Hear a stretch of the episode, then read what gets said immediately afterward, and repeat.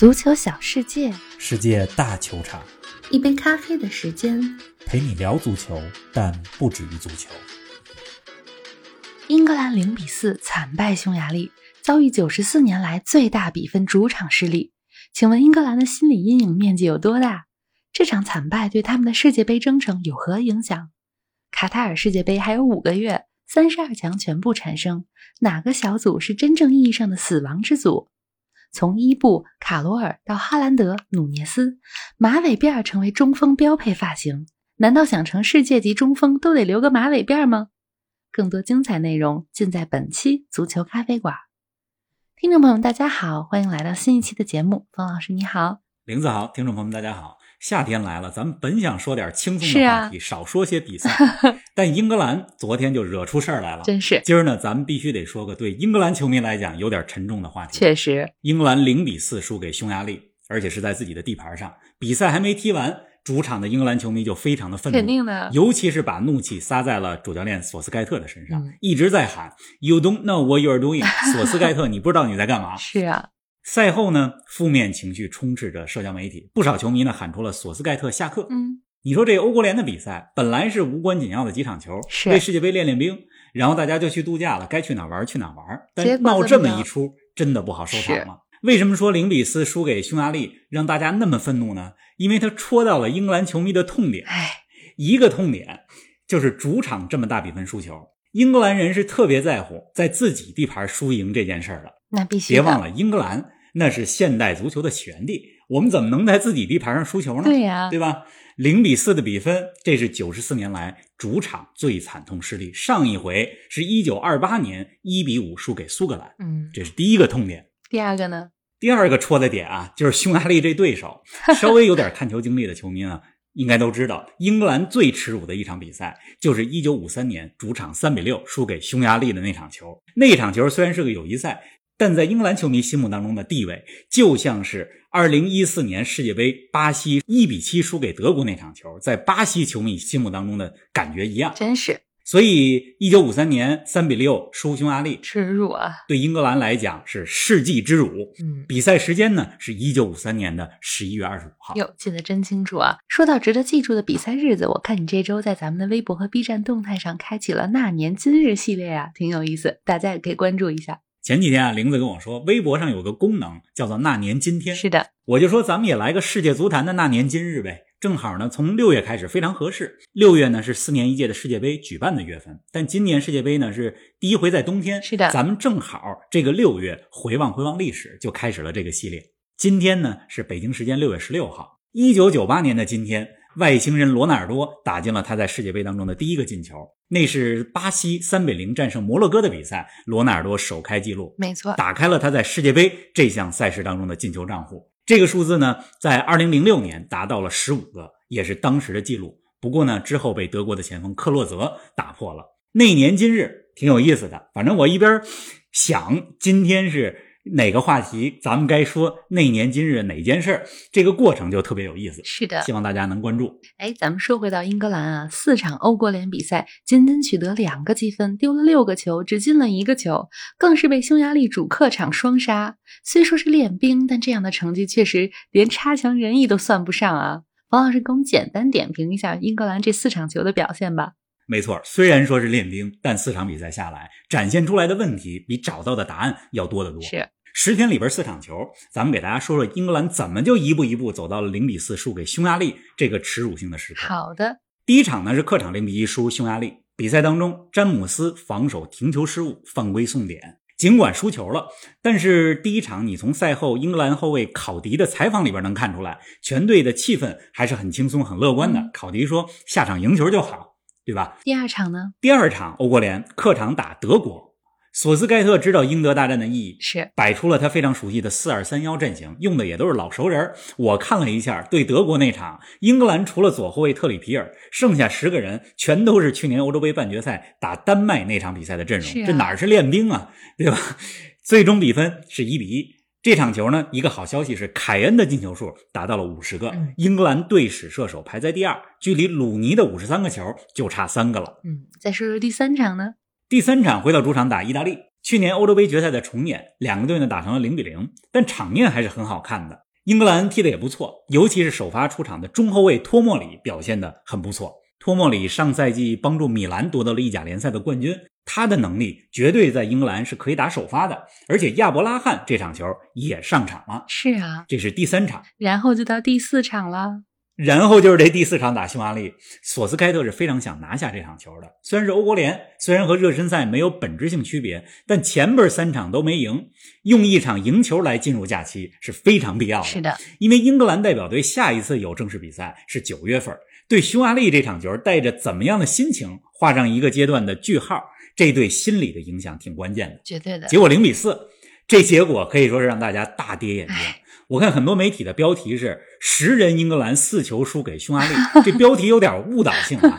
斯通斯被罚下的时候，英格兰已经零比三了，就是十一打十一的时候，你就输了三个球，对呀，所以是真真切切的惨败。是的，英格兰零比三落后的时候啊，索斯盖特用马奎尔换下了萨卡，换上一名防守队员，换下一名进攻队员，这也让球迷的嘘声达到了极点。可不是嘛？虽然说斯通斯被罚下，换上一名后卫，对位换人，战术角度可以理解。但您这是零比三落后的情况下，对呀，对吧？英格兰球迷想看到的是，你起码扳回一个球、两个球，挽回一些颜面。是的，但不但没有进球，而且比赛常规时间的最后一分钟，匈牙利打进了第四个球，那球马奎尔也要负一定的责任。嗯，通常情况下呀，咱们不会详细去分析一场欧国联的比赛。但这场球的过程值得说说，大家了解了比赛过程和背景，一会儿咱们再去聊零比四带来的心理阴影面积有多大，就更好聊了。英格兰的四个失球都有一个共同的问题，那就是防守队员之间的相互协防出了问题。咱们来说说，来说说第一个失球。第一个失球，斯通斯没有抢到第一点，凯恩没踢到球，菲利普斯没到位，三个人在三个点上都出现了一些问题。匈牙利一比零。第二个球。菲利普斯在本方防守三分之一区域胸部停球没停好，丢失了球权。匈牙利进攻进球，二比零。是啊，第三个呢？第三个球，匈牙利禁区边上劲射破门，英格兰没有防好那个球的第二点，就是第二点、第三点落点的防守没有做好，三比零。第四个球。第四个球进之前，解说员就说：“如果英英格兰零比三输球，这将是他们一九五三年主场三比六输给匈牙利之后最惨痛的一场失利。”结果话音未落，零比四得。第四个球是个单刀球，直塞球传到了马奎尔和凯尔沃克之间，丢了四个球，对吧？咱们说球员很累，状态不好，特别能理解。经过了这么一个特别漫长的赛季，是的。但这四个球让我们看到的是，训练场上没有练好协防。以及球员的心气儿在丢失，这是更可怕的。嗯，确实。你看这个索斯盖特赛后采访说：“说责任全在我，输四个球主要原因是我们在演练阵容，因为这不是我们最强的阵容，我们一直在 试哪些球员适合打哪些位置，一些更好的球员没上场。你看他这话说的啊，就显得自己比较混乱，欲盖弥彰。第一，你说有些球员比另外一些球员更好，这得罪了球员，是的，对吧？第二。谁都知道，以英格兰这些球员的能力和素质，能入选英格兰代表队，那都是俱乐部比赛经验非常丰富的球员。是啊，所以索斯盖特有点慌乱了。您正在收听的是《足球咖啡馆》，一杯咖啡的时间陪你聊足球，但不止于足球。欢迎您在各大音频平台关注我们的节目，同时关注我们的足球评论公众号“足球咖啡馆播客 ”（Football Cafe） 和我们的微博“足球咖啡馆”，让我们一起聊球、看球、追球。哎，方老师，这场零比四惨败会对英格兰五个月之后的世界杯征程有哪些影响呢？跟我们说说。欧国联的比赛大比分输球，通常情况下呢，咱们会说侮辱性极大，但伤害性不强。嗯，但英格兰这球输的，我觉得伤害性也是极大的。来说说，主要是心理层面，但当然呢，也包括了技战术的层面。首先啊，最大的伤害就是球迷对索斯盖特的信任一夜之间崩塌。是的，我们回顾一下索斯盖特执教英格兰的将近六年时间，从俄罗斯世界杯到去年夏天的欧洲杯，这支英格兰队一直有球迷作为坚强的后盾。虽然索斯盖特保守战术、现实主义的打法也经常被球迷诟病，嗯，但绝大部分的英格兰球迷都是支持他的。一方面呢，是有世界杯的四强、欧洲杯的亚军这些成绩保障；另外一方面呢，是英格兰和球迷之间已经形成了很强的球队和球迷之间的纽带。是的，第十二人的作用，过去几年很明显。好家伙，你零比四输给匈牙利，对吧？这个比分球迷是接受不了。是的，从赛后二十四小时方方面面的声音来看，让索斯盖特下课的声音很强烈。尤其是很多球迷说说索斯盖特就是消极主义的代表，那意思是他在比赛当中战术很保守，一点都不大胆。这种反对索斯盖特的情绪逐渐萌生，对于英格兰备战世界杯是非常不利的。哎，那对球员心理有什么影响呢？第二个伤害呢，就是对球员心理的影响。刚才咱们简单提到了，英格兰下回再有正式比赛。球员再到国家队报道集中的时候，那是九月二十三号和意大利的欧国联比赛。也就是说，惨败给匈牙利的负面情绪，球迷们会带着至少三个月的时间。而九月底在集中的时候，那时候距离他们的世界杯揭幕战只有不到两个月的时间了。是的，而且还有一层阴影是什么呢？这些英格兰球员长大的过程中，一定听他们的父辈、祖父辈说过，一九五三年英格兰是怎么输匈牙利的。对呀，那场世纪之辱又如何被人们所铭记？昨天零比四输给匈牙利的球，这些经历了这个新世纪惨案的球员，也一定会有心理阴影。当然了，把压力变成动力也是有可能的。是呀，哎，你刚说除了心理层面的阴影，还有技术层面上的阴影是什么呢？我担心这场零比四的惨败会让索斯盖特在战术上更加保守。嗯。更加不敢去尝试一些新的打法和新的人员，有可能。说实话啊，索斯盖特2018世界杯还有2021欧洲杯上的现实主义战术已经被各支球队重点研究过了。是啊，如果今年卡塔尔世界杯没有变化的话，英格兰或许不会走得太远。本来想借着欧国联找到一些方案，但现在看来好多问题没有解决。是的，比如中后卫搭档用谁？我是力挺托莫利的，对吧？但是可能索斯盖特不这么想。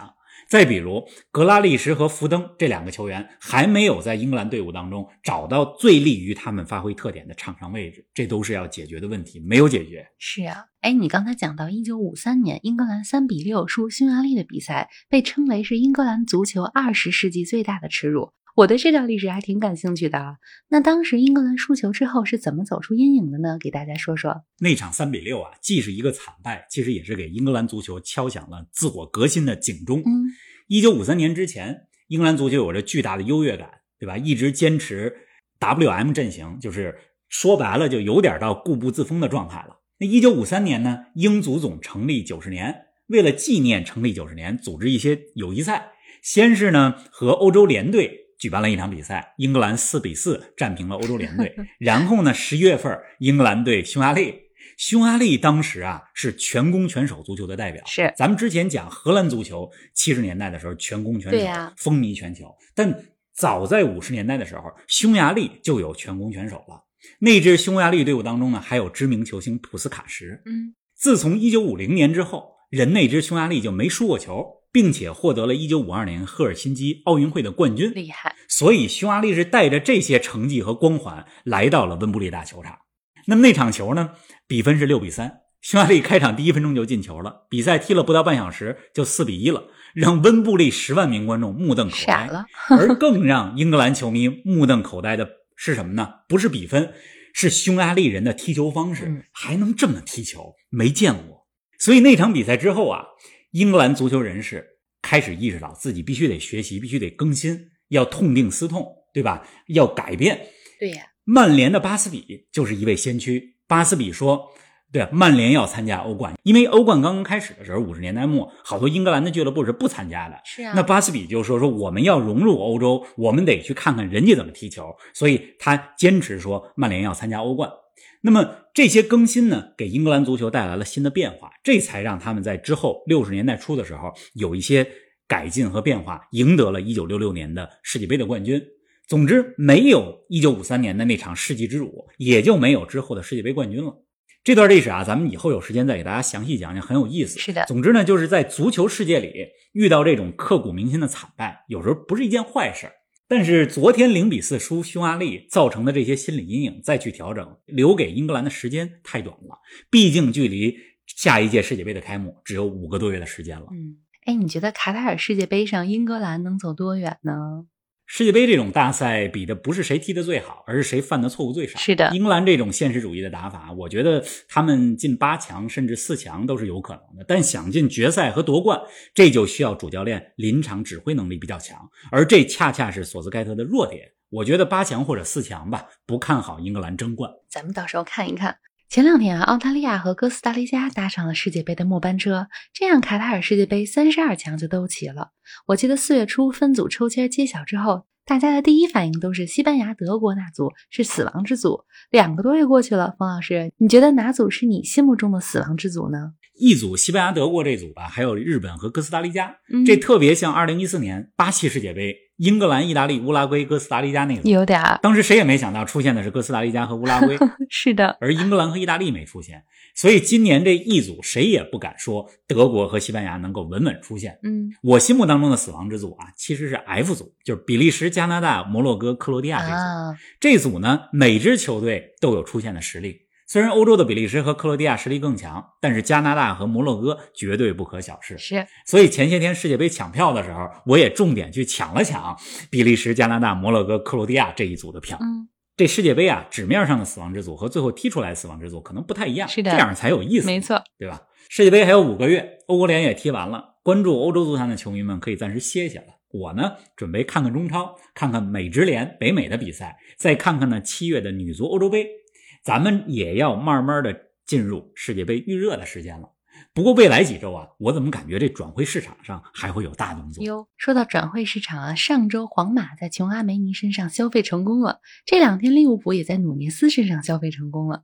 努涅斯将身披红军二十七号球衣。我发现个有趣的规律啊，今年夏天转会英超的两大中锋哈兰德和努涅斯头型挺一致啊，都是马尾辫。好像这年头你要想当世界级中锋，先得来个马尾辫。是啊吧 中锋这位置啊，梳马尾辫的尤其多。伊布，对吧？还有之前利物浦的高中锋安迪卡罗尔，嗯当然卡罗尔后来没踢出水平来。再到如今呢，哈兰德、努涅斯，有人说这马尾辫给中锋带来不一样的气场，站在对方后卫面前，这气场就不一样。我觉得啊，倒也不用过多解读，应该就是跟个风这种时尚。个人的选择，马尾辫的球员啊，各个位置上其实都有。嗯，门将大卫希曼，后卫呃原来墨西哥的马科斯，中场卡莫拉内西，贝克汉姆也有过马尾辫。是的，前锋这就更多了，最著名的就是罗伯特巴乔。总之非常多。哎，王老师啊，那你最喜欢的马尾辫球员是谁啊？想知道我最喜欢哪个马尾辫啊？卖个关子，嗯，今儿晚上八点半，B 站直播上，我告诉大家，欢迎大家来参加直播。咱们这期的互动话题啊，就请大家来说一说，这么多留过马尾辫的球员里，哪个是你最喜欢的马尾辫球员？好的，期待着大家的互动，今晚八点半不见不散，咱们下期节目不见不散。不见不散。